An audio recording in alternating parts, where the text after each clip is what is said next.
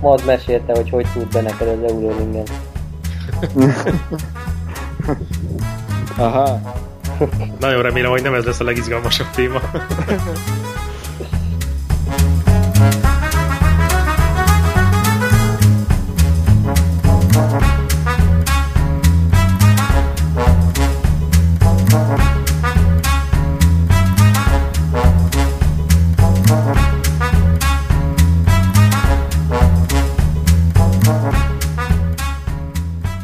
ez itt a Triple Apex 29. adása. Szokás szerint velünk van Ausztráliából Roland, Sziasztok. Maz, nem tudom, hogy kerületből. De nem Ausztrália, az biztos. Igen, és a korábban beharangozott vendégünk is itt van velünk, aki nem más, mint a MAMS 2015. évi évsportolója cím nyertese, gyakorlatilag a pályatársak által csak UFO-nak titulált mindenen gyors Krobák János, nagy szeretettel köszöntünk téged az adásban. Sziasztok. Hello. Ja, ja, és persze itt vagyok én is, Kovacs, úgyhogy uh, szerintem bele is kezdhetünk. Nagy sanszal ez az év utolsó vagy utolsó előtti adása, és, és hát nagy örömünkre szolgál, hogy János elfogadta a meghívásunkat. Sokat filóztunk róla, hogy mivel kezdjünk vele kapcsolatban, de talán ez a, ez a díj, ez, ez jó apropót ad arra, hogy, hogy belekezdjünk a, talán a legfontosabbba, hogy hogy telt ez az év versenyzés szempontjából, és hogy mik a, a célok jövőre. Hú, hol is kezdjem? Jó kérdés. Most eh, mondjam végig az egészet, és akkor beszélek egy órát egyfolytában, vagy? Ne, nyugi, majd félbeszakítunk. Kezd szerintem első sorban a díjjal, hogy pontosan mi ez, hogy sikerült ezt megszerezned. Jó. Ugye, és még csak Köszönöm. annyi, hogy azt is majd mondd el, hogy és te elmész átvenni, tehát nem úgy, mint Rossi mondjuk, aki nem ment el a második helyet. Értem, értem. Először is köszönöm szépen a gratulációt. Őszintén megmondom, meglepődve kaptam meg én is az e-mailt, mert ugye ezt nem szokták előre listára tenni, hogy kik kaphatják meg, és hogy majd onnan választanak, hanem egyszer csak a napokban, egy nap előtt talán jött egy e-mail, hogy én vagyok az, akit választottak a férfi kategóriába. Ö, és hogy miért jár ez? Hát ez gyakorlatilag az évben elért eredményekért. Most itt igazából, hogyha talán ami le is van írva itt röviden, a, meg indoklásként, hogy, hogy mit értem el, ugye az Alpok Adriát sikerült megnyernem idén még egyszer, ez már a harmadik alkalom volt, ugye most másik kategóriába, és a csapattal sikerült kijutnunk három világbajnoki futamra, amin hál' Istennek az egyikből sikerült pontot is szereznem, életem első világbajnoki pontját, úgyhogy, úgyhogy igazából a MAM szöv- szövetség az idei évre azt mondta, hogy talán én voltam a legeredményesebb versenyző a gyorsasági motorsportba. Ebből adódik is rögtön egy kérdés számomra, hogy melyik győzelem, vagy melyik cím volt az, ami, ami számodra a legkedvesebb volt itt 2015-ben, hogy mondjuk inkább az Alpok Adria győzelem, vagy pedig mondjuk egy világbajnoki pontszerzés, melyiknek örültél a legjobban? Jó kérdés, mert mindegyiknek örültem, meg örülök. Mivel már kétszer megnyertem az Alpok Adriát, igaz, másik kategóriába, a Stock 600-ba, ezért most azt mondom, hogy, hogy nagyobb öröm volt az, hogy kijuthattam a világbajnoki futamra, elég normális feltételekkel, és, és hogy sikerült pontot szereznem.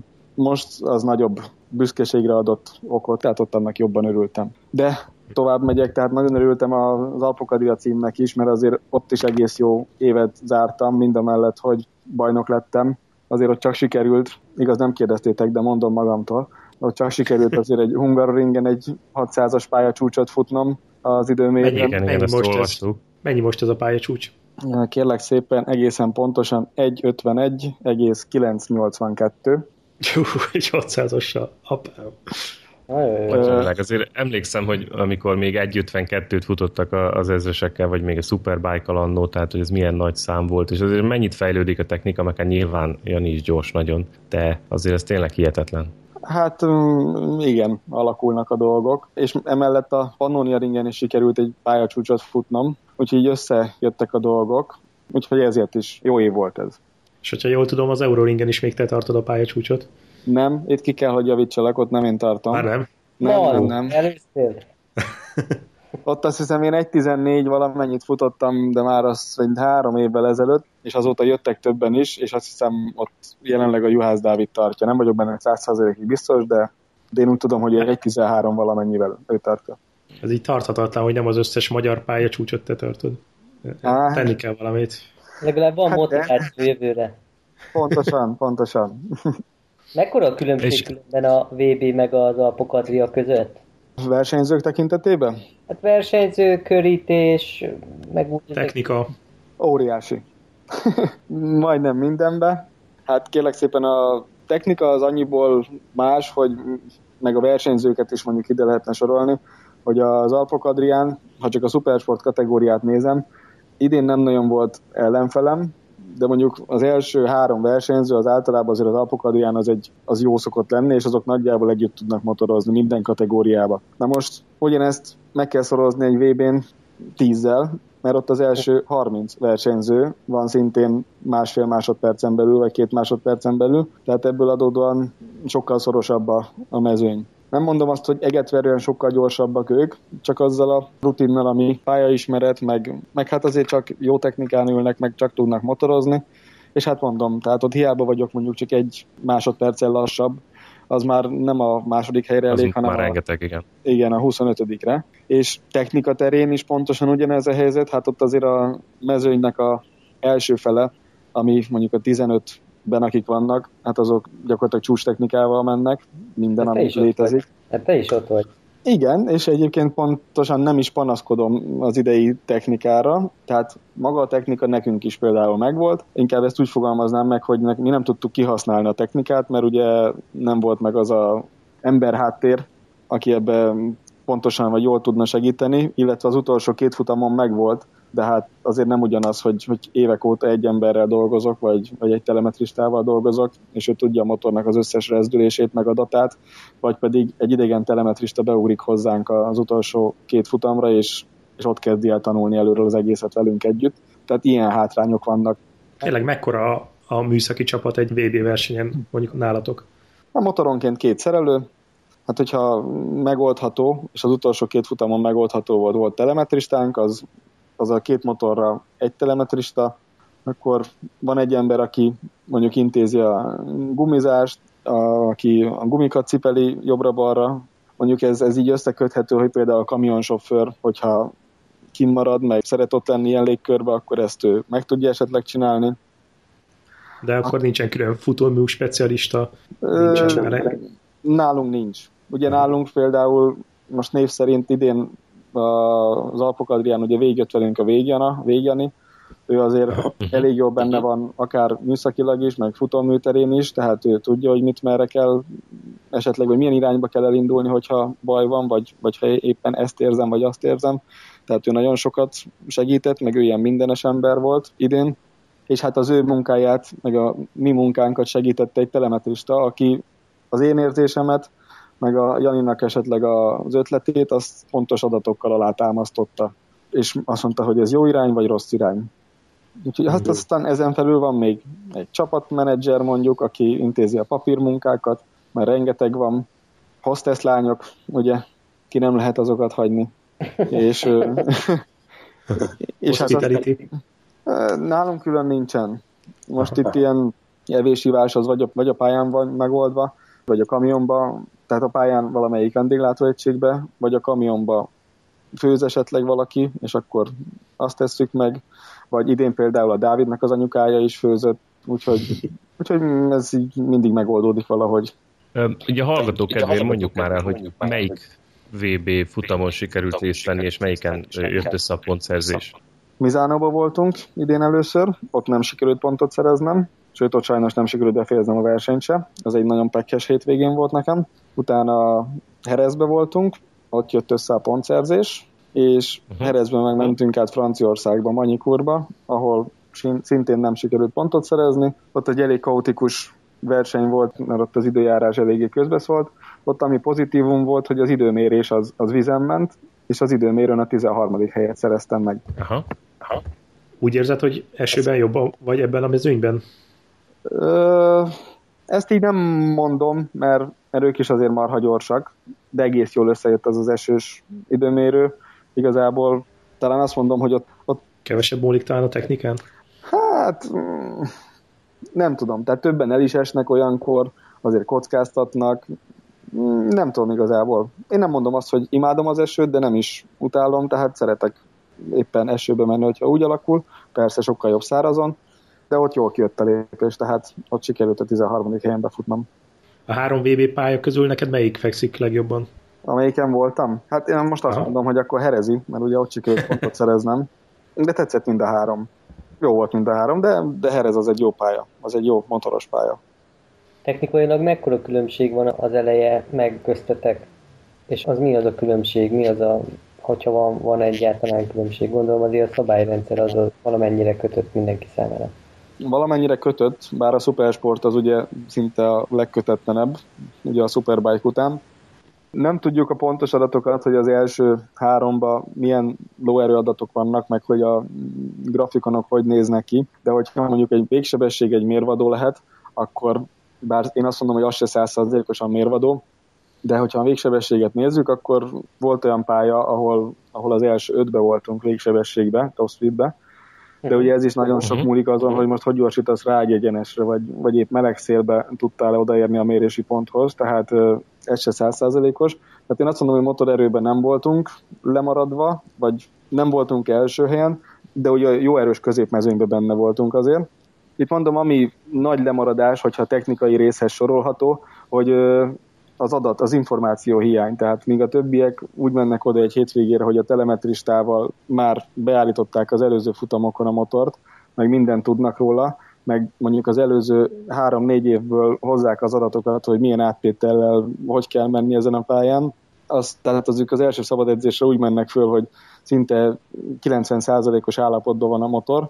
Úgy mi odaérkezünk egy számunkra is, versenyző számára is ismeretlen pályára, és hát nem elég, hogy meg kell tanulni a pályát, még a pályához állítani kell a motort is, tehát mi mondjuk ilyen 50%-ról kezdjük azt a hétvégét, és az a nagyon nagy hátrány.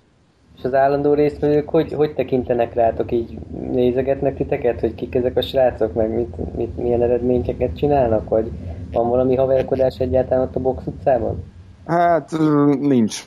Vagy hogy mondjam, velem még így nem haverkodtak tehát ott azért nem úgy működik, vagy nem úgy, mint például, hogyha kimegyek egy Alpokadriára, akkor ugye ott nagyon sokan megismernek, meg, meg ott azért ismerjük egymást a mezőny. Mivel így két-három futamon voltunk kint, szerintem ők se ismernek még meg, én se ismerem meg az összes versenyzőt, de hogyha épp olyan van, akkor, akkor maximum bicentünk, vagy intünk egymásnak, aztán kész. Aha. Na jó, de azért a, egy 30 fős mezőnyben egy 13. helyet behúzni mondjuk másodikra azért az eléggé olyan dolog, amit azért észre tudnak venni a többiek is.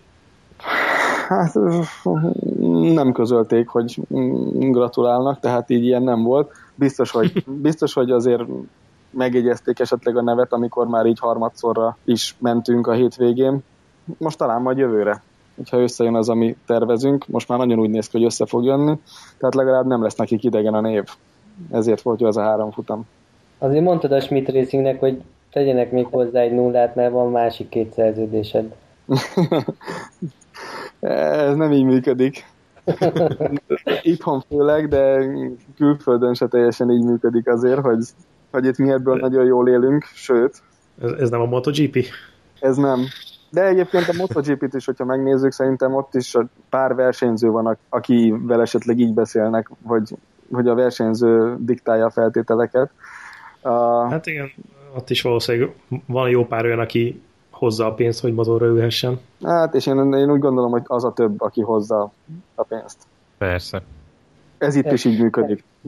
Itt a Supersport VB-n is, Superbike VB-n is, és a, azt mondom, hogy idén a, vagy jövőre a csapatnál is vannak bizonyos feltételek, ami, aminek ugye úgy néz ki, hogy most sikerül megfelelnem. Jó, hmm. tudunk beszélni egy pár szót a, a, a csapatodról, a Schmidt Racingről? Ugye ti tavaly alak, ala, alakultatok. Ö, hát idén indult el így Schmidt Racing néven. Bocsánat, igen. Tehát 2015-ben. Mire vagytok kíváncsiak pontosabban? Hát, hogy ki áll mögötte. Kik állnak mögötte. Igen, ki a csapat. Ez egy magyar csapat. és egyéb, egyéb motivációk. Értem. Áll egy úgymond csapatfőnök a csapat mögött, ő Balog Robert. Ő már régebben is járt VB-n, tehát már, már vitt ki VB-s VB-re magyar csapatot, és idén most sikerült neki megint összehozni egy olyan csapatot, illetve egy olyan szponzori hátteret, hál' Istennek, ami, amivel kijutottunk. Ugye értelemszerűen a Schmidt gép a főszponzor, akinek a tulajdonosa szereti a motorsportot, egy nagyon normális ember, hál' Istennek segít nekünk, pénzt fektet ebbe bele. Ezt mi próbáljuk jó eredményekkel meghálálni. Vannak még egyéb szponzorok is, mm, nem tudom mennyire sorolhatom őket esetleg, de... Nyugodtan, nyugodtan. Minket nem zavar. Akkor mondom, még egy nagyobb szponzor van az Euroraptor, aki most ugye a csapatot segíti valamilyen szinten, meg hát több kisebb szponzor, így áll össze az anyagi háttér. Ugye idén a főszerelő az a Vég János volt, ő által felkészített motorokkal is mentünk, ugye a Honda motorral, azon gyakorlatilag ő csinált mindent. Ti választottátok ezt a Hondát, vagy ezt szponzor biztosította, vagy mi miatt lett Honda a gépetek? Azért lett Honda a motor, mert a Végjanihoz ragaszkodtunk, tehát hogy, hogy ő jöjjön velünk, azért ő nagyon nagy tapasztalattal bír VB terén, és őnek viszont nagyon nagy tapasztalata van a Hondákba, Ugye jó pár évet lehúzott Hondák mellett, meg ő azért annak minden csinyát, binyát ismeri, így a legkézenfekvőbb volt, illetve Hondától kaptunk olyan támogatást vagy segítséget a Honda Wilkertől, hogy, hogy neki tudtunk vágni úgy, hogy megfelelő tartalékalkatrész, tehát felnik, meg, meg, minden, ami igazából kell ahhoz, hogy végig tudjunk menni egy Alpokadriát is, meg hát ki tudjunk menni egyáltalán egy-két VB futamra. Ja. Én csak azért csodálkoztam, mert hogy téged az Euroringen egy R6-ossal szoktalak látni. Hát az is már régebben volt, igen, az egy utcai R6-os volt, de azzal csak idézőjelben csak oktattam. Egyébként most már az Euroringen is engem is egy Hondával láthattok, csak egy régebbi Hondával, egy 2005-ös Hondával szoktam oda kijárni, tanítani. Uh-huh. Itt a VB-n egyébként mennyire lehet belenyúlni a, a futóműbe és a, annak beállításaiba? Tehát mennyire más ez mondjuk, mint a Superbike-nál? Hmm, nagyjából ugyanaz, mint a Superbike-nál, tehát nem azt mondom, hogy a határa csillagos ég, de ugye itt a Superbike sorozatban, tehát a VSBK sorozatban, ugye abba különbözik a MotoGP-től, hogy a MotoGP-be prototípus motorok mennek, tehát boltban nem kapható motorok. Itt a VSBK sorozatban, így a Supersportban is homológ motoroknak kell lenni, tehát boltba kapható motorokat szabad átalakítani meghatározott kereteken belül. Így például... Nem a széria futóművel mentek, gondolom. Nem, ki lehet cserélni az első-hátsó futóművet is, de azt is effektív boltba kapható futóműve lehet cserélni. Hát otthon nem állhatok neki és reszelek egy új futóművet, meg egy új fejlesztést, hanem csak is boltba. Tehát egy megvásárolható setup aha. És Igen. ti mivel mentetek? Őlinsz, vagy valami más márkát választottatok? Őlinsz futóművel mentünk idén. Aha. TTX, vagy valami más? Hát hátul TTX elől meg hmm, pontosan nem is tudom mi a neve, ráadásul két motorba különböző volt, az egyikben gázos kátrizs volt, másikban meg rendes olajos kátrizs, de nagyjából ugyanazt tudja mind a kettő. És hogyha 2016-ra változtathatnál valamit ezen a motoron, akkor mi lenne a legfontosabb? Fú, nagyon sok edzés, meg tapasztalat. Azt, azt kéne begyűjteni még. Egyébként Aha. olyan nagy drasztikus változtatást nem csinálnék rajta. Tehát úgy érzed, hogy a technika az rendben van? Egyelőre, tehát ott a VB szinten nem a technika volt a hátrány, hanem az, hogy nem volt tapasztalatunk. Nem feltétlenül a motorozás, hanem pályaismeret és a pályán való uh-huh. motorbeállítás, tehát ezt kéne minden pályára el kéne látogatni, és akkor végig motorozni rajta jó párszor. És ha úgy nem tudunk tovább lépni, akkor jön az, hogy na, keressük a technikába a hibát. Tehát akkor pályaidő, pályaidő, pályaidő. Hát igen, hát egyenlőre mindegyik VB-s hétvége úgy nézett ki, akár nekem, akár a Dávidnak, hogy gyakorlatilag körül körre gyorsultunk egyfolytába, mert mindig találtunk valahol valami kis apró dolgot, ami, ami javíthat a köridőn. Ugye, amikor eljutnánk oda esetleg, hogy na, eltelt egy nap úgy, hogy nem léptem előre egy tizedet se, akkor jön az, hogy na most kéne valami új dolgot kitalálni, mert a pályában mi most nem találunk újat. És próbáltad már a 2016-os MV augusztákat? Nem próbáltam még. Egyenlőre még csak fényképen láttam, mert úgymond egy kicsit időszűkébe vagyunk. Motorok megérkeztek már, ugye azt talán látható volt a Facebookon is, meg a csapat Facebook oldalán is, uh-huh.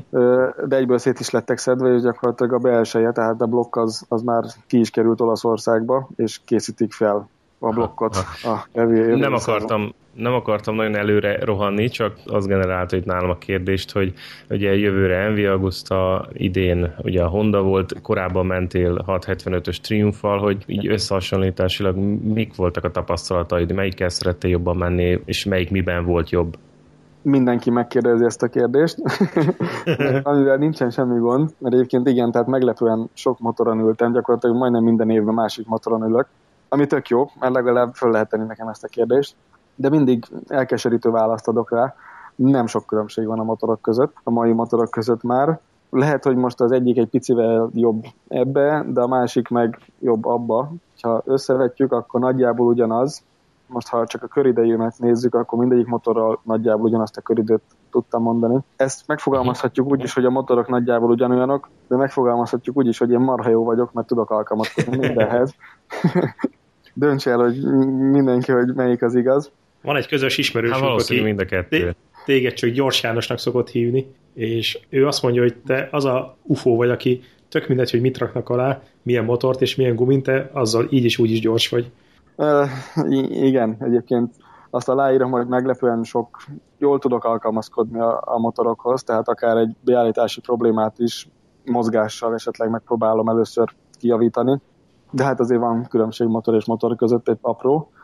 Tessék például itt a Triumph, ugye mindenki azt kérdezi, hogy a három henger az hogy működik a négy hengeresekhez képest. Nagyjából ugyanaz, mindenkinek azt szoktam mondani, hogy egy picivel keskényebb a motor, és annyi, hogy a fordulattal számtartomány az nem pont ugyanott van. Míg mondjuk egy Honda-nál az ideális fordulatszám tartomány az mondjuk 10-től 16 ezerig, ugye a Triumphnál mondjuk 7-től 13 ezerig volt, tehát egy kicsit el van tolódva az egész, de, de teljesítményre nagyjából ugyanaz és gumik tekintetében, mert ez is egy nagy előnyöd, hogy te olyan gumival is gyors tudsz lenni, amivel még senki nem tudott Magyarországon gyorsan menni.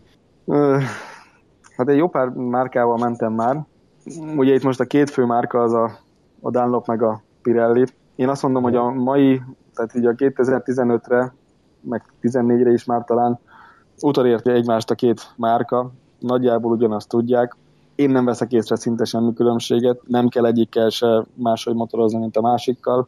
Régebben talán nagyobb különbségek voltak, mint egy két évvel ezelőtt ott még talán a Dunlop kicsit másabb profilt használt, és jó mélyebbre lehetett dönteni, meg egy kicsit talán stabilabb volt a kanyarba, meg esetleg jobban bírt kopást, de, de most már a két márka között nincs olyan nagy különbség.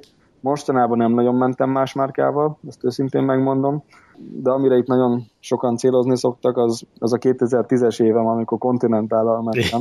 így van, így van. Na igen, végülis megnyertem vele egy magyar bajnokságot, de, de az nem pont ugyanaz a gumi volt, mint egy Dunlop vagy egy Pirelli. És hogyha választhatnál, nem is igazán ülné vissza kontira?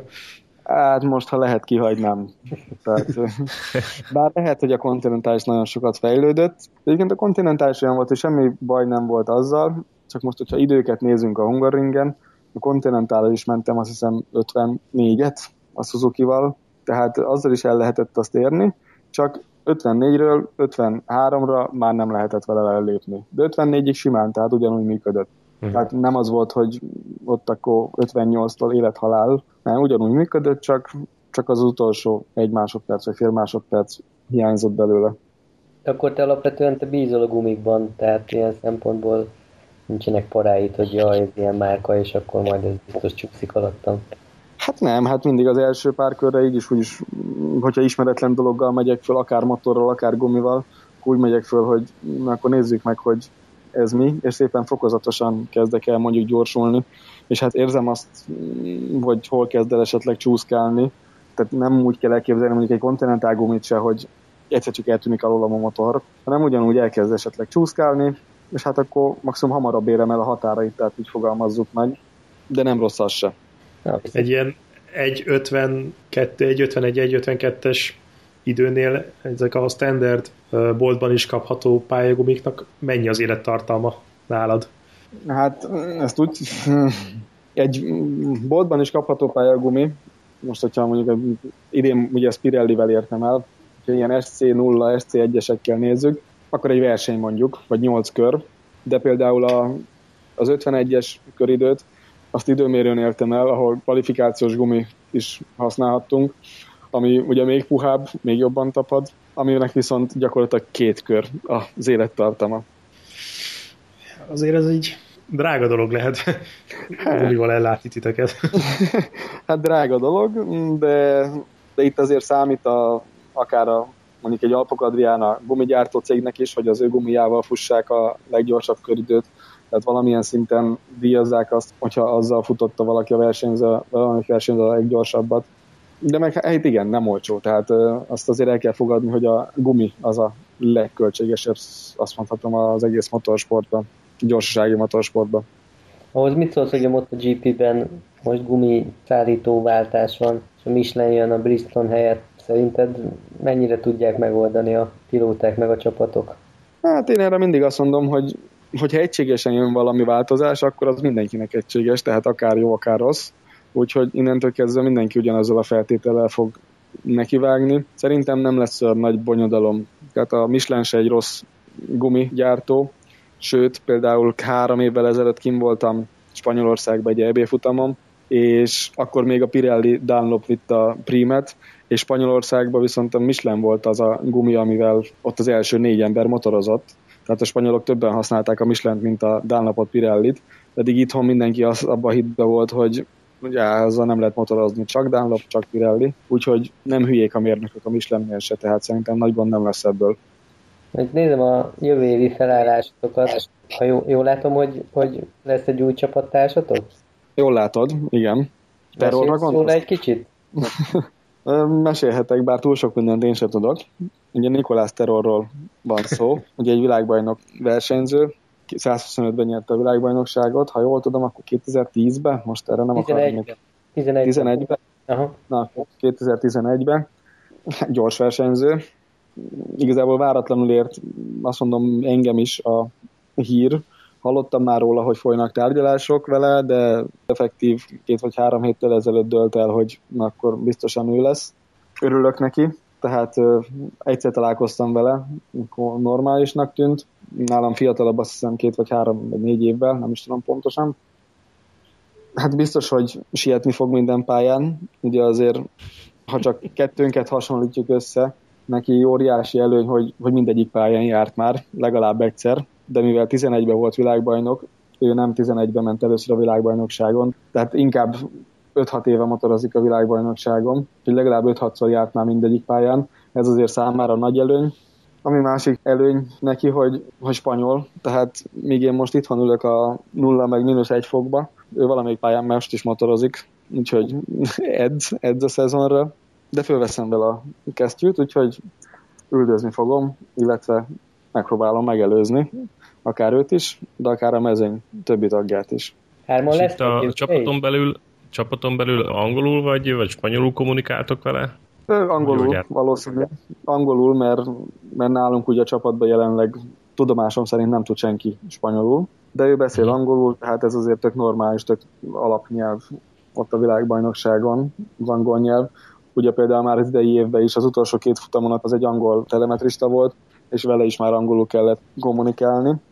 Tehát vele így, illetve itt egy fél kérdést hallottam még, hogy hányan vagy hogy leszünk még. Igen, igen, hogy a Dávid is, Juhász Dávid is megy a csapatban jövőre is? Erről pontos információt nem tudok mondani, de tényleg nem tudok, hogy hogy, hogy lesz. Szerintem fog jönni valamilyen formába, de még nem tudom, hogy milyen kategóriába, de úgy tudom, hogy a csapat, vagy Heldől konkrétan valami, akkor azt úgyis kiadja egy sajtóközleménybe, Úgyhogy jó, azt várjuk meg, és az lesz a tuti. Tehát erről most nem tudok mit mondani. Aha. És melyik szupersport futamokra terveztek kimenni 2016-ban? Jövőre lesz egy kis szabálymódosítás, annyi, hogy a szupersportot egy kicsit költséghatékonyabbá akarják tenni. Ez annyit jelent pontosan, hogy az elektronikát azt egy kicsit lebutítva lehet majd használni, vagyis hát nem lehet ilyen drága, meg ilyen elektronikákat használni, mint amit idén lehetett a motorvezérlésbe is beleszól, illetve kipörgésgátló, meg, meg egykerekezésgátló, meg ilyen, ilyen apró dolgokat szabályoztak az idei, ezek a motek elektronikák úgymond, illetve van más uh-huh. márka is, de mi például ezt használtuk. Na most ez jövőre meg lesz szüntetve, tehát csak gyári elektronikával lehet menni. Gyári alatt azt értjük, hogy amivel kijött a motor a gyárból, vagy hogy a gyári sportelektronika is még elfogadott? A gyári sportelektronika is elfogadott, csak a lényeg, hogy, hogy a gyár által, tehát úgymond megint nem is tudom, minek hívják ezt, nem homológnak, hanem, hanem ami, a, ami a gyár által készül. Uh-huh. és például pont ezért is esett jövőre az MV Augustára a választás, mert az MV Augusta az egyetlen 600-as, amiben gyárilag van kipörgésgátló. Uh-huh. Azt, hogy ez pontosan hogy fog működni a gyári elektronikával, illetve tudjuk-e majd használni, ezt még nem tudjuk, de talán egy kis segítség lesz, hogyha jól működik, illetve hát jó, erős motor az MB Augusta, idén is jól működtek, és összekanyarodva a kérdésre, a szabálymódosítással annyit történt még, hogy a Stock 600-as kategóriát eltörölték a világbajnokságról, és uh-huh. A Supersport kategóriába viszont a Supersport világbajnokságon belül kihirdetnek egy, egy úgymond belső bajnokságot, egy Supersport Európa kupát, ami annyit jelent, hogy ugyanúgy egy futamon belül megy a Supersport VB-vel, csak ezen a, külön értékelik azokat, vagy plusz értékelés van azoknak, akik csak az európai futamokra mennek el. És a jelenlegi felállás szerint a Terol az végig fog menni az egész VB-n, tehát tengeren túra is elutazik, én viszont csak az Európa kupán indulok, ami azt jelenti, hogy a 9 európai futamon fogok rajthoz állni. És ez nem jelenti azt, hogy nagyon sokan lesznek a rajtrácson? Hogyha így kvázi összemondják ezt a kettőt? De, de pont ez a cél. Tehát, hogy ne 22, 23, 24 versenyző legyen a Supersport rajtrácson, hanem legyen meg a pálya maximuma, 35, 36, 37 versenyző, tehát a Stock 600-ból egy-két nívósabb csapatot, meg eredményesebb versenyzőt az felhoznak a Supersportba, és így próbálják egy kicsit annak jobban a médiáját összefogni, meg, meg egy kicsit izgalmasabb versenyeket csinálni. És ez az elektronika dolog titeket mennyire, vagy téged elsősorban mennyire fog érinteni? Mennyire hagyatkoztál a kipörgésgátlóra, vagy a, ezekre a csoda elektronikákra, amik vannak most már? Hát én jelen pillanatban azt mondom, hogy én örülök neki, mert ott kezdődik a dolog, hogy én csak idén ültem először ilyen motoron, amiben volt kipörgésgátló, meg, meg ilyen úgymond csoda elektronika. Tehát gyakorlatilag a, az év utolsó két futamra, például Herezben még azzal küzdöttünk, amikor is lett teremetristánk, hogy egyáltalán jól működjön a start elektronika, mert előtte nem használtam egész évben, akkor a kipörgésgátlót is ott kezdtük el igazából tesztelni, mert ott tudta úgy állítgatni a telemetrista, hogy ízlésemre formáljuk, de egyszerűen mivel én előtte soha nem ültem ilyen motoron, én nem bíztam magam rá az elektronikára, tehát én, én végig csuklóval dolgoztam, és pont ez, tehát egyszerűen mindig minden egyes menet után kérdeztem, hogy na, dolgozott már kipörgésgátló? És mindig az volt a válasz, hogy hát az még nem dolgozott, úgyhogy nyugodtan tekeld rá jobban, de hát egyszerűen ne, nagyon nehéz azért átállni arra, hogy rátekerem a gázt, és akkor majd megoldja az elektronika. Tehát ezt azért nehéz elhinni 20 év motorozás után, hogy ezt fejbe eldönteni. Úgyhogy a végén már egyébként néha-néha beleszólt, de én nem bíztam magam rá, úgyhogy pont ezért talán nem azt mondom, hogy előny lesz, de nem lesz akkor a, hát... a hát. Igen, nem ja. lesz akkor a hátrány a jövő évben, hogyha a többiek is csuklóval oldják meg ezt a feladatot kerül egy-két olyan technikai faktor, ami esetleg titeket hátráltatna, és akkor több lesz a humán faktor, úgymond. De egyébként, amit mondtál, az nagyon érdekes, mi is erről beszélgettünk már többször, több adás során is, hogy ez a nagy különbség a Márquez generációs pilóták és a Rossi féle pilóták között, hogy van, aki ebben nőtt fel és ebben szocializálódott, van, aki meg egy teljesen másban, más korszakban, más technikával, és ugye nehéz azért ezt fejben átállítani. Hát pontosan. Igen, igen. Ez például egy Márkeznél, ugye ő gyakorlatilag ebben nőtt föl, ez nem azt jelenti, hogy nem tud enélkül motorozni, de, de lehet, hogy jobban elhiszi a dolgot, mint, mint egy Rossi. Bár ott a Rossinál se teljesen igaz, mert azért neki volt bőven ideje átállni, meg elhinni, meg szépen fokozatosan, amikor jöttek be ezek az elektronikák, ők azért vég, ez végigjárta ennek az útját. De ugye itt jelen esetben nálunk, én idén ültem először ilyen motoron, tehát egy év alatt, mondjuk tíz futam alatt, vagy nagyon nehéz azért fölvenni a ritmust olyannal szembe, aki mondjuk három-négy éve ezzel az elektronikával motorozik, és kezdetektől teszteli, meg szokja. Itt ezekből jön, én úgy gondolom össze az a két másodperc, vagy egy egy másfél másodperces hátrány, amit ugye a VB-n esetleg az elsőkhöz képest összegyűjtöttünk. És amikor utoljára mentél ezzel a motorral, és azt mondták, hogy a kanyarban alapon csavad rá a gázt, amennyire csak bírod, így villog ilyenkor a fejedben a piros fény, hogy ezt, ezt ne csináld? hát igen, mondjuk. Hát ugye például itt a kipörgésgátló is tudom állítani, vagy tudtam állítani a kormányon 8 vagy 10 állásba, 10 érzékenységi fokozatot, de egyszerűen az érzékenység fokozatok se jó voltak beállítva. Majd gyakorlatilag betettem a legérzékenyebbre, ahol, amire már vizen kéne menni, és, és azon úgy eljutottam odáig, hogy na akkor ezen most egy életem, egy halálom rátekerem, ezen meg kell, hogy oldja a kipörgésgátló, sőt, hát ennek gyakorlatilag lassítania kell, mert annyira fogni fogja a motort, és akkor így szépen lassan úgymond el lehet azt érni, hogy na, még bátrabban, még bátrabban. De ugye ez is nagyon sok tesztelés, tehát az se feltétlenül jó, hogyha én rátekerem a gázt, és nekem végig dolgozik a kipörgésgátló, mert azt is jelentheti, hogy nem gyorsul eléggé a motor, tehát uh-huh. mond, uh-huh. nagyon fog a kipörgésgátló. Úgyhogy ide kéne rengeteg teszt, meg edzés, hogy, hogy mi az a határ, amikor még nem esek el, de, de nem is visszafele fogja a motor, vagy a kipörgésgátló. És melyik motor. kanyarba is hogyan, igen. Igen, igen. És egyébként hogyan, hogyan avatkozik be egy ilyen kipörgésgátló? Tehát mondjuk ilyen mezei motorosok, mint mondjuk én, aki még nem, nem motorozott ilyennel aszfalton, hogy e, mennyire brutális a beavatkozási reakció, vagy nagyon simán működik, és nem annyira zavaró, vagy nagyon finoman veszi el a gáz, vagy hogyan jelentkezik ez a beavatkozás? Hát ez kipörgésgátló és kipörgésgátló között is van, én úgy gondolom, különbség. Uh-huh. Itt például... Mondjuk, amivel mentél te. Amivel azt mentem, ott ugye külön lehet azt hiszem állítani azt is, hogy mennyi időre szakítsa meg a gyújtást, tehát ez mind apró beállítások, de gyakorlatilag észre se veszem. Aha. Hogyha jól van beállítva, akkor észre se veszem. Tehát az ez olyan, mint hogy csak ilyen szinten, mint hogyha mondjuk ilyen stabil gázon tartaná a motort addig, amíg ha jól hát, be van állítva egy ilyen kipörgésgátló? Hát nem, hát pont ez az, hogy gyorsul, de, de úgy gyorsul, hogy nem az van, hogy megcsúszik, és engem föllő a nagyvilágba, mert nyomok egy highside-ot, hanem mintha én fokozatosan kézzel húznám a gáz szépen egyenletesen, csak ezt akkor csinálja, vagy ezt akkor érzem, amikor gyakorlatilag nulláról rátekertem száz százalékra, és akkor is ilyen folyamatos gyorsulást érzek. Hmm, azért az nagyon nagy művészet lehet szerintem. egy ilyet, egy ilyet, hogyha jól be van állítva, az fantasztikus élmény lehet. Igen. Ez nem volt azért annyira meggyőző. még, még nem éreztem úgy teljes mértékben ezt azért. Még jobban bízol a csuklódban. Egyenlőre igen. Az a tuti. És a rajt elektronikával kapcsolatban van különbség, vagy érezhető különbség, ahogy anélkül rajtolsz, meg hogyha ezzel rajtolsz? Mm, biztos van, de... Csak nem nálad. Nem, nálam is van, de ez se sikerült még például százszázalékosan nekem beállítani.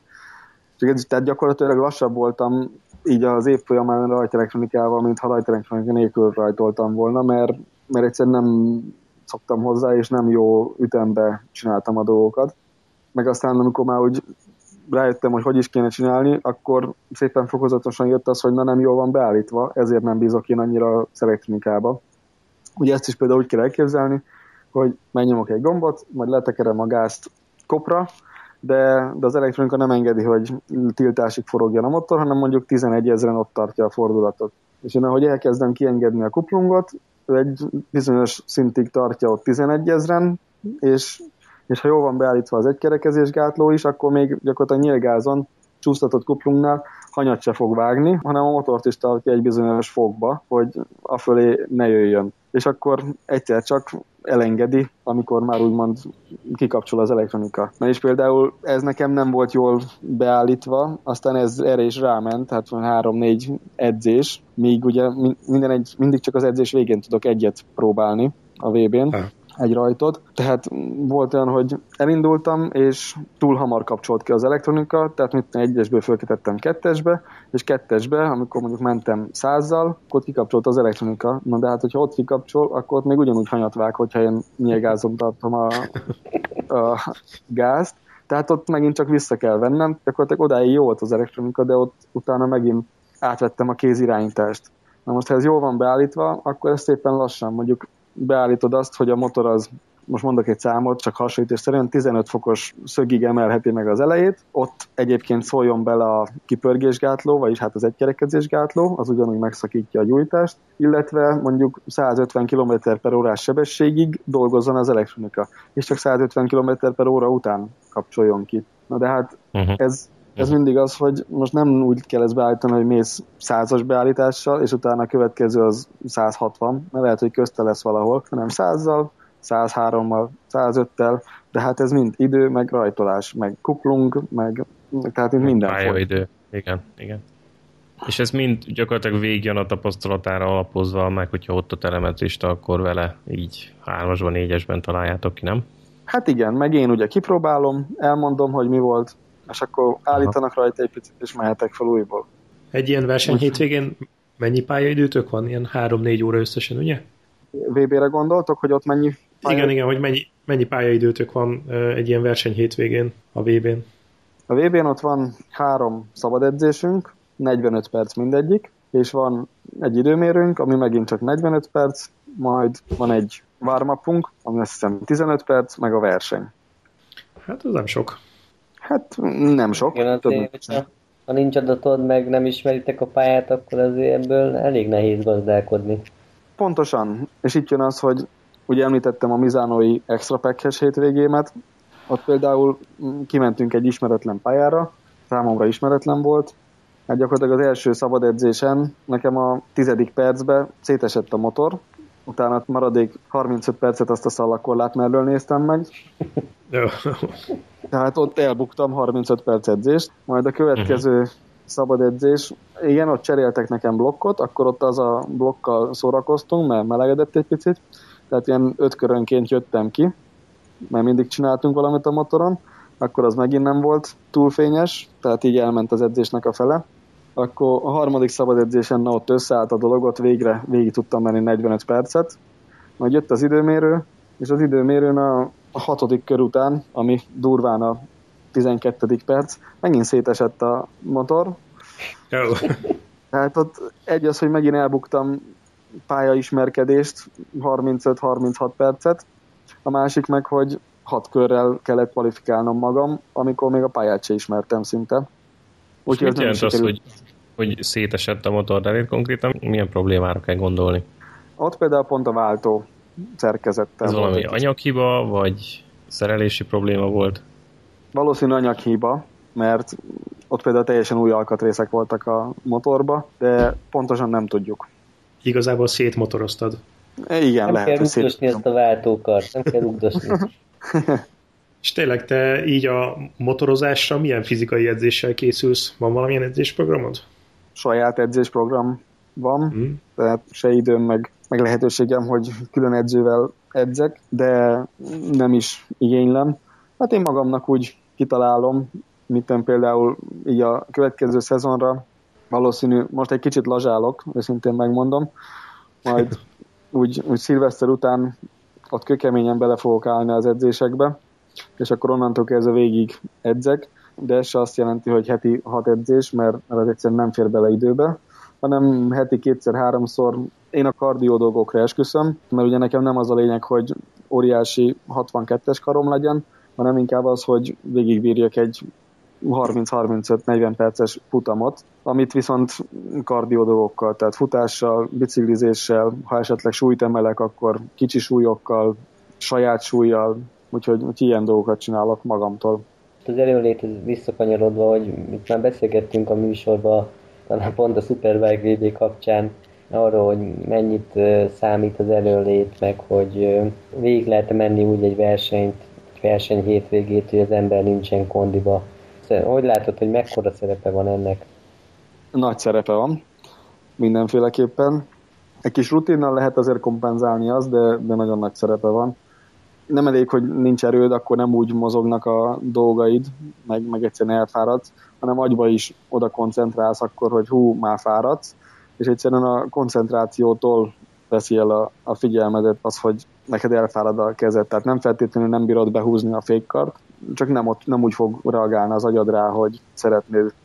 És például még egy alpokadria futam, az ott alapból egy szabad edzés, vagy egy időmérő 25 vagy 20 perc, vagy 30 perc esetleg, egy verseny meg mondjuk 12 kör, a VB az más, tehát nagyon elfáradtam én is, tehát alapból a 45 perces szabad edzés, oké, hogy nem megyek végig rajta, de egyszerűen, hogyha sokat akarok motorozni, akkor minél többet kell mennem.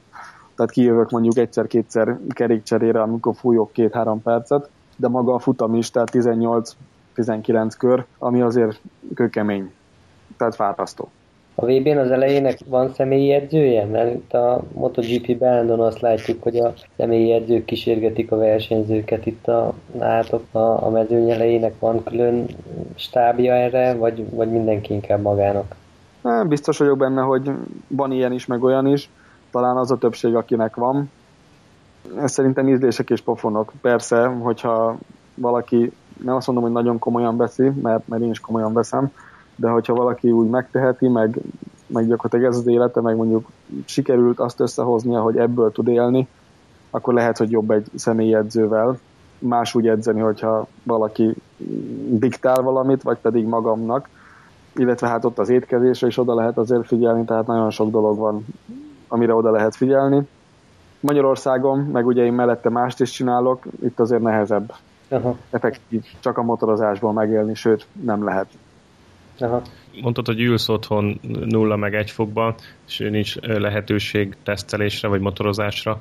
Ezen tudsz majd változtatni a jövőben, vagy hogy néz ki a terv? Mert azért legalább egy kis szupermotózás, vagy endurózás, vagy ilyesmi, azt gondolom jól jönne, hogyha erre lenne lehetőséged, nem?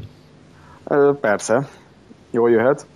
Jelenleg motorom sincs, amivel endurozni vagy szupermotózni tudnék. Mm, biztos, hogy fogok egyszer-kétszer fölülni ismerősök révén ilyen motorra, de én ezzel úgy vagyok, hogy ugye az a nagyon mocskos módon össze is lehet törni magad. Tehát azt is Főleg a hidegben télen, igen.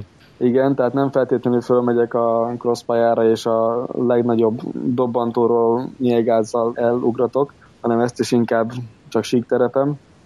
Meg ha minden igaz, nem akarom elkiabálni, de úgy néz ki, hogy január közepén már esetleg megyünk az első tesztünkre az új motorokkal, úgyhogy ha, ha minden jól megy, akkor a 2016-os szezont egész korán el tudom kezdeni, amilyen korán még sose kezdtem. És hol fogtok tesztelni? Spanyolország van térbe véve, január közepére, és azt már az MB augusztákkal, úgyhogy, úgyhogy nagyon remélem, hogy összejön. Ez mondjuk jó kezdése lenne az évnek. Igen. Van egyébként tapasztalatod így offroad motorozás, vagy ilyen dörtrekkezésben, egy ilyen pályákon mondjuk, ahol tudod csúsztatni a motort? Motoroztam már ilyennel. Így haveri körben azért van, vagy ismerősi körben van azért olyan, akinek van ilyen motorja, és szoktak hívni.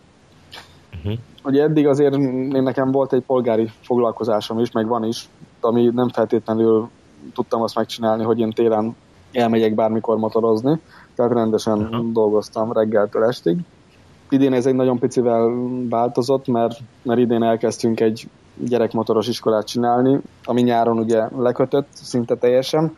Most télen egy kicsit szabadabb vagyok, tehát most se megyek ki, sőt, hát idén még nem ültem crossmotoron. Most pont nagyon terve van, hogy, hogy a két ünnep között esetleg valamikor egy kicsit mozogni rajta, de nálam nem nem szokott ez rendszer lenni, sőt, hát azt mondom, hogy nagyon ritka, amikor fölülök. Van, aki rendszeresen jár, van, aki... És osztod azt a véleményt, hogy érdemes és jó dolog motorozni így offroad, és azokat a tapasztalatokat főleg a csúsztatás kapcsán átvinni a, az aszfalton történő versenyzésbe, vagy ez számodra nem igazán egy ilyen fontos dolog, és te anélkül is gyors vagy a pályán? mondom, nagyon régen mentem, akár egy métert is offroaddal, vagy így crossmotorral, és egész gyorsnak sikerült lennem idén. Persze voltak nálam gyorsabbak, uh-huh, uh-huh, uh-huh. de ez nem azt jelenti, hogy nem segített volna. Tehát ö, azt osztom, lehet ebbe, ebből tanulni, ha más nem a motor mozgását alattad, hogy ilyen is van, és nem kell tőle megijedni de azt viszont nem feltétlenül tartom igaznak, hogy ezt át kell ültetni. Maximum én úgy gondolom, hogyha ezt is tudod, hogy ilyen is van, meg így is lehet menni, meg, meg tök jó, meg, meg tetszik, és ha a gyorsaságiba hasonlót érzel, akkor nem azon, hogy meglepődsz, hanem tudod jól, hogy hát ezután ez Tudod hova tenni ezt a, ezt a jelenséget. Aha. Csak azért kérdezem, mert itt a MotoGP-ben azt látjuk, hogy eh, folyamatosan dirt track, flat track eh, és minden egyéb ilyen szupermotó jellegű gyakorlással ütik el az időt a top pilóták, amikor ugye nincsenek éppen versenyen, és gondoltam, hogy ez számodra is esetleg segíthet, de az tény, hogyha mondjuk nincs, vagy nem volt erre nagyon lehetőséged a, a múltban, annak ellenére nagyon-nagyon szép eredmények jöttek össze az aszfalton. igen, de egyébként hozzáteszem, hogyha most azt mondanák, hogy Jani, minden nap négy órán keresztül menjél fletrekkezni, vagy dörtrekkezni, és emellett be is tudod fizetni a csekkedet, nem mondanám azt, hogy nem megyek, úgyhogy... Persze, persze, persze. Itt már többször is utaltál a, a polgári foglalkozásodra. Mit csinálsz, amikor nem éppen a többieket vered a a pályán? eddig nagyon sok, most hát nem is azt mondom, nagyon sok, eddig mm, gyakorlatilag sofőrködéssel teltek, fuvarozási cégnél voltam alkalmazott. Mondom, idén ez annyiban változott, hogy kollégámmal, vagy hát egy társammal, az egyik kisrácnak az apukájával, akit tanítok, elindítottunk egy motoros iskolát, egy gyerekmotoros iskolát, és idén most gyakorlatilag november elejéig ez, ez ki is tartott, mert egész jó volt, jók voltak az idők, és nagyon bízom benne, hogy jövőre meg, meg viszonylag korán tudunk kezdeni, és akkor, akkor az iskola tanítványaival viszonylag hamar el tudjuk kezdeni a, a munkát. Na jó, hol van ez az iskola? Hol csináljátok? Tizedik kerületben, Hangár utcába csináljuk. Amikor jó idő van, akkor ott vagyunk.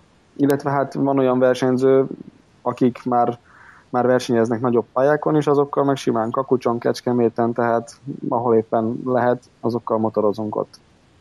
És látom a szereléseden, hogy, hogy Mugen részben mész ruhába, vagy mentél legalábbis idén meg HEC-sakban. Neked a HEC nem párásodott be, mint Lorenzónak? Nekem nem. Jaj, de gonosz. Gonosz a kérdés. Egy ideig már itt kerülgetjük ezeket a MotoGP-s témákat, úgyhogy kénytelen vagyok föltenni a kérdést, mert ezt nem lehet megkerülni. Mi a véleményed a Marquez versus Rossi incidensről? nem tudom, esetleg olvastátok-e, Facebookon nagyjából ennek kifejtettem a véleményemet de mm, nem volt szimpatikus nekem a Marquez viselkedése. Nem azt mondom, hogy Rosszinak adok igazat, de, de jelen szituációban én is morcos lettem volna Rossi helyébe, fogalmazzuk meg így. És nem feltétlenül azért, mert, mert itt most a Marquez ő versenyzett, mert ha csak versenyzett volna, akkor nem pont így történt volna a dolog, hanem itt picit én is azt éreztem, hogy ez ez Rossi ellen szól, és hát így a, az öreg Rossi ellen, hogy na nem már. Hát aztán megelégelte ott annál az ominózus eseménynél. Az nem volt kanyarnál. Igen, tehát az nem volt szép húzás Rosszitól, de nem azt mondom, hogy ki lehet szépíteni, meg igazat adok neki. Az előtte lévő események után hát így Neked is átfutott volna a fejeden. Lehet, tehát így döntött. Ezt igazából el kell fogadni. Az utána való büntetést azt én nem éreztem teljesen jogosnak, illetve ha őt büntették, akkor másikat is kellett volna büntetni, de de hát mindegy, ez, ez... ez elég, elég komplex téma, és elég sok mindent át kéne beszélnünk szerintem MotoGP kapcsán. Én nagyon kíváncsi lennék, hogy hogy látod azokat a dolgokat, amiről mi itt két hetente beszélgetni szoktunk az adásban, ami főleg MotoGP, meg hát ugye lenne még sok minden, amit meg tudnánk beszélni így a karriered, motoros karriered, pályafutásod kezdete, illetve hát a motoros iskoláról is én szeretnék még sokat kérdezni, de nem tudom, mi lenne, hogyha ezt egy, mondjuk egy második részben vennénk fel, és beszélnénk át így részletesebben. Szóval menned kell. Részemről megoldható, tehát össze tudjuk hozni. Jó, jó, akkor legyen a srácok, hogy ezt itt elvágjuk. Nagyon köszönjük szépen Janinak, hogy velünk volt, és hamarosan összeülünk a második részre. De kár. Rendben. Kezdtél, Pont most melegettél bele, ne? Pont belemelegedni, ugye? Én most jöttem volna bele, ja, persze. Igen, okay. egy nagy, nagy gratuláció a díjhoz, azért ez nagy dolog. Köszönöm szépen.